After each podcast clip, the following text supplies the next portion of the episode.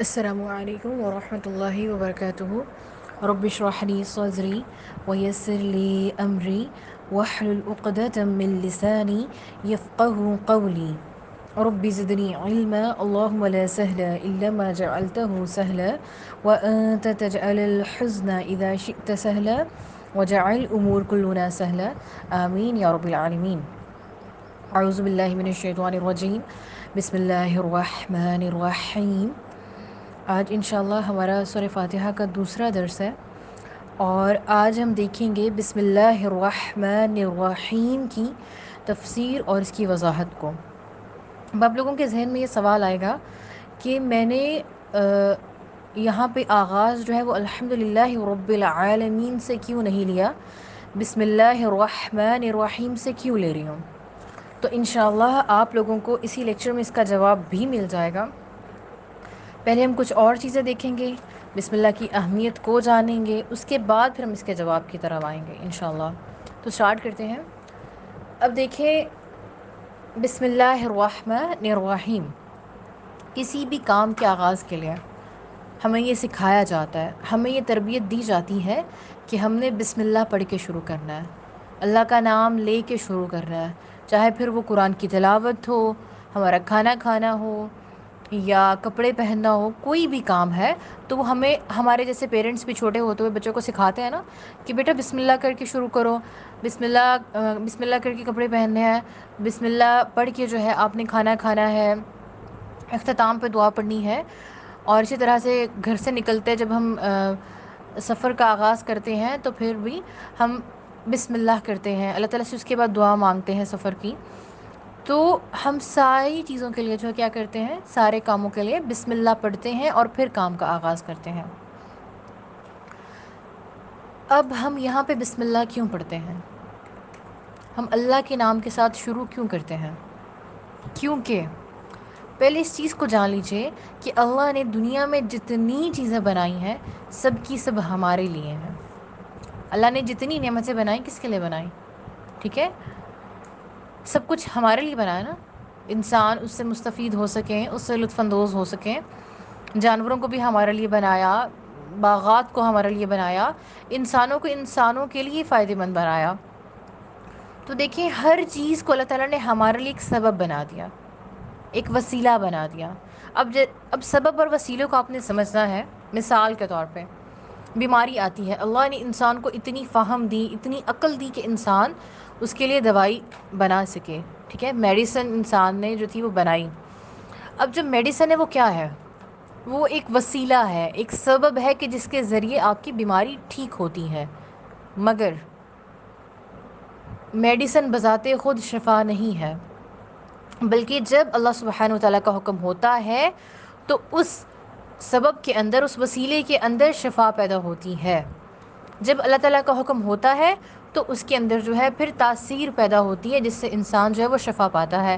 اسی لیے وہی میڈیسن ہوتی ہے، اس سے کچھ لوگ صحت صحت مند ہو جاتے ہیں، اور وہی میڈیسن ہوتی ہے، اس سے کچھ لوگوں کو کوئی افاقہ نہیں ہوتا۔ تو یہ جتنی چیزیں ہیں، اللہ نے ان سب کو ہمارے لیے اسباب بنایا۔ ٹھیک ہے، ہمارے لیے بنایا۔ اور قرآن میں ہی آتا ہے نا کہ تم اللہ کی نعمتوں کو گننا چاہو تو تم اندازہ نہیں لگا سکتے۔ تو ہم اندازہ نہیں لگا سکتے اللہ تعالیٰ کی بنائی ہوئی سب چیزوں کا۔ ہماری آنکھ کے آنکھ کے اوپر موجود بالوں سے لے کے دنیا میں جو مائکرو آرگنزمس موجود ہیں، ان سب کو اللہ نے بنایا نا۔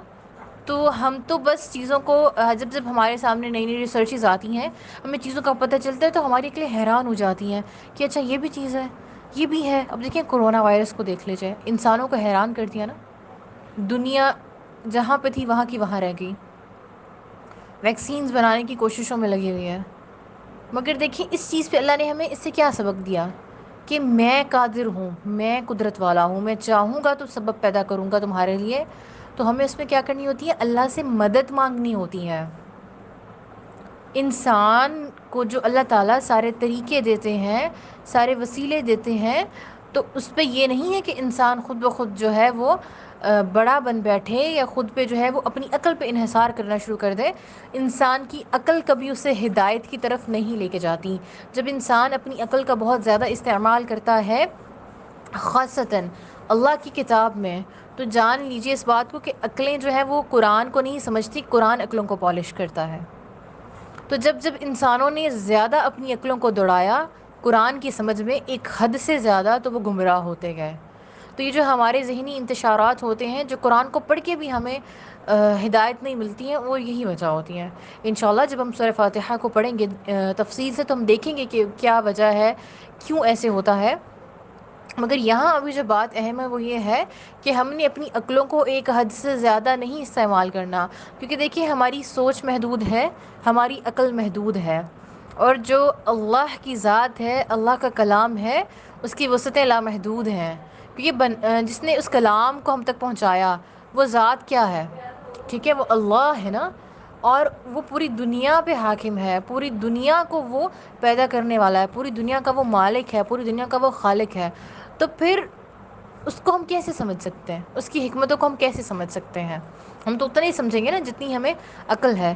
تو اس سے زیادہ ہماری عقل استعمال نہیں ہو سکتی۔ اگر ہم کوشش کریں گے تو ہم رستے سے ہٹ جاتے ہیں۔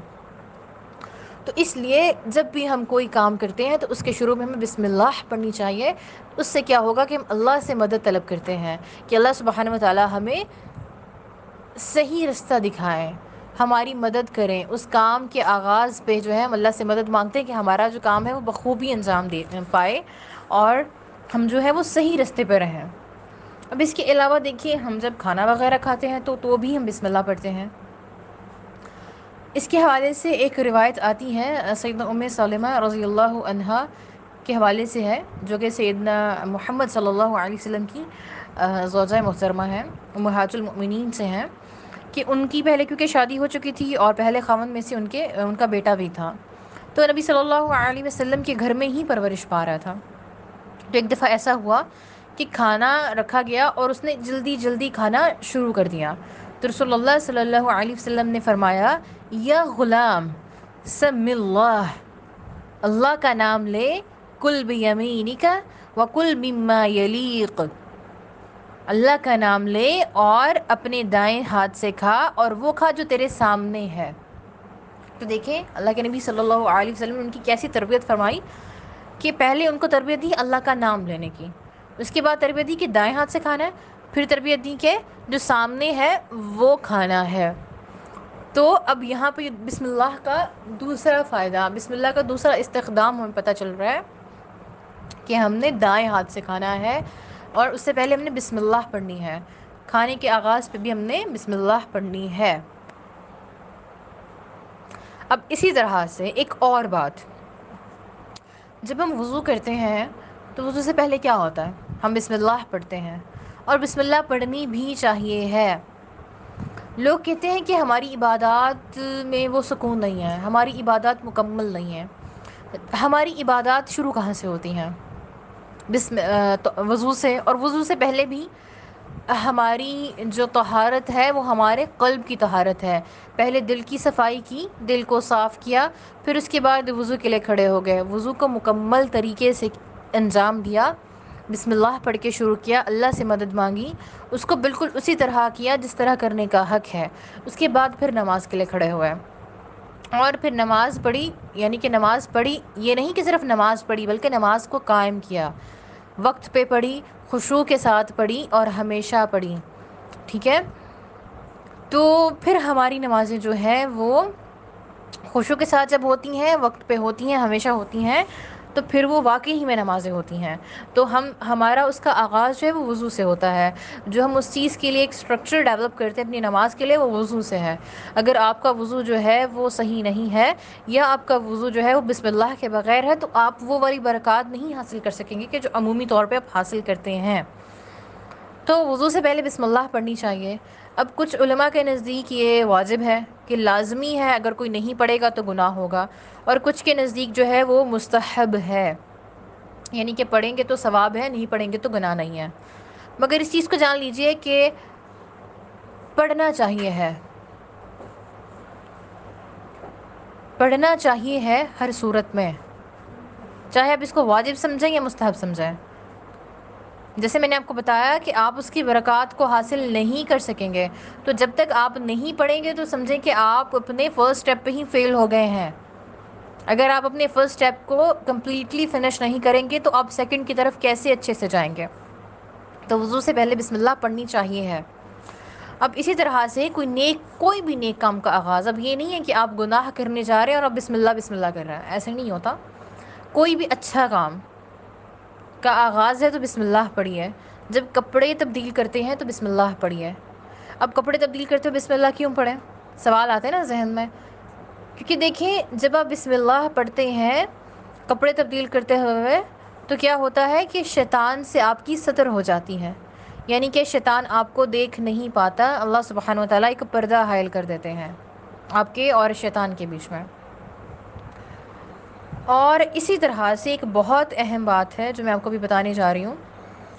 قرآن کی تلاوت کے حوالے سے جو بسم اللہ کے احکامات ہیں، اس کی طرف بعد میں آئیں گے۔ پہلے ایک اور بات ہے جو میں آپ کو بتانے جا رہی ہوں۔ وہ یہ کہ رسول اللہ صلی اللہ علیہ وسلم نے فرمایا کہ اگر تم میں سے کوئی شخص اپنی بیوی کے پاس جائے، تو اس سے پہلے بسم اللہ پڑھے۔ یعنی کہ جو میاں بیوی کا تعلق ہوتا ہے، تو اس سے پہلے بسم اللہ پڑھنی چاہیے۔ یہ روایت ہے سیدنا عبداللہ ابن عباس رضی اللہ عنہ کی کہ انہوں نے رسول اللہ صلی اللہ علیہ وسلم سے نقل کیا۔ یعنی کہ اللہ کے نبی صلی اللہ علیہ وسلم کے حدیث کو انہوں نے روایت کیا۔ اب کیوں پڑھا جائے؟ کچھ لوگ تو اس کو اچھا کام نہیں سمجھتے نا۔ لوگ کہیں گے کہ بھئی یہ کیا کام ہے کہ جس پہ ہم بسم اللہ پڑھیں گے؟ تو سوچنے کی بات ہے۔ مگر دیکھیں، ایک اور حدیث میں آتا ہے کہ جب انسان جائز طریقے سے وہ کام کرتا ہے تو وہ اس کے لیے ثواب کا باعث ہے۔ اور اگر وہ وہی کام، ٹھیک ہے، جو اس کا اپنی بیوی کے ساتھ تعلق ہے، اگر وہ غلط طریقے سے کرے گا، شرعی طریقے سے نہیں کرتا یا کسی غیر عورت کے ساتھ کرتا ہے، تو وہ اس کے لیے گناہ کا باعث ہے۔ تو جب انسان اپنی بیوی کے ساتھ تعلق قائم کرنے سے پہلے بسم اللہ پڑھتا ہے اور اس کے بعد یہ دعا پڑھتا ہے کہ اللہ، تو ہمیں شیطان سے دور رکھ اور جو تو ہمیں رزق میں سے دے۔ یعنی کہ اولاد، اسے بھی شیطان کے شر سے دور رکھ۔ تو جب کوئی یہ دعا پڑھتا ہے تو اس کے بعد اگر ان کے یہاں اولاد ہوتی ہے تو شیطان اس کو ذرا سا بھی نقصان نہیں پہنچا پاتا۔ تو دیکھیے ہم نے بسم اللہ کے کتنے فوائد دیکھ لیے کتنے زیادہ فوائد دیکھے ہم نے۔ کہ بسم اللہ کے کیا کیا فوائد ہیں، تو اپنی زندگی میں، اپنے تمام کاموں میں بسم اللہ کو شامل کیجیے۔ بسم اللہ کو لازم الملزوم بنائیے۔ اپنا آج سے ہی گول رکھ لیجیے کہ آپ نے ہر چھوٹے چھوٹے کام سے پہلے بسم اللہ پڑھنی ہے۔ کھانا ڈالنے لگے ہیں تو بسم اللہ پڑھنی ہے۔ برتن اٹھانے لگے ہیں تو بسم اللہ پڑھنی ہے۔ پانی کا گلاس اٹھایا ہے تو بسم اللہ پڑھنی ہے۔ کھانا کھایا ہے تو بسم اللہ پڑھنی ہے۔ کھانا کھانے سے پہلے بسم اللہ پڑھنی ہے۔ ہر چیز پہ بسم اللہ پڑھنی ہے۔ ہر اچھے کام کے شروع سے پہلے بسم اللہ پڑھنی ہے۔ اللہ سے مدد مانگنی ہے آپ نے۔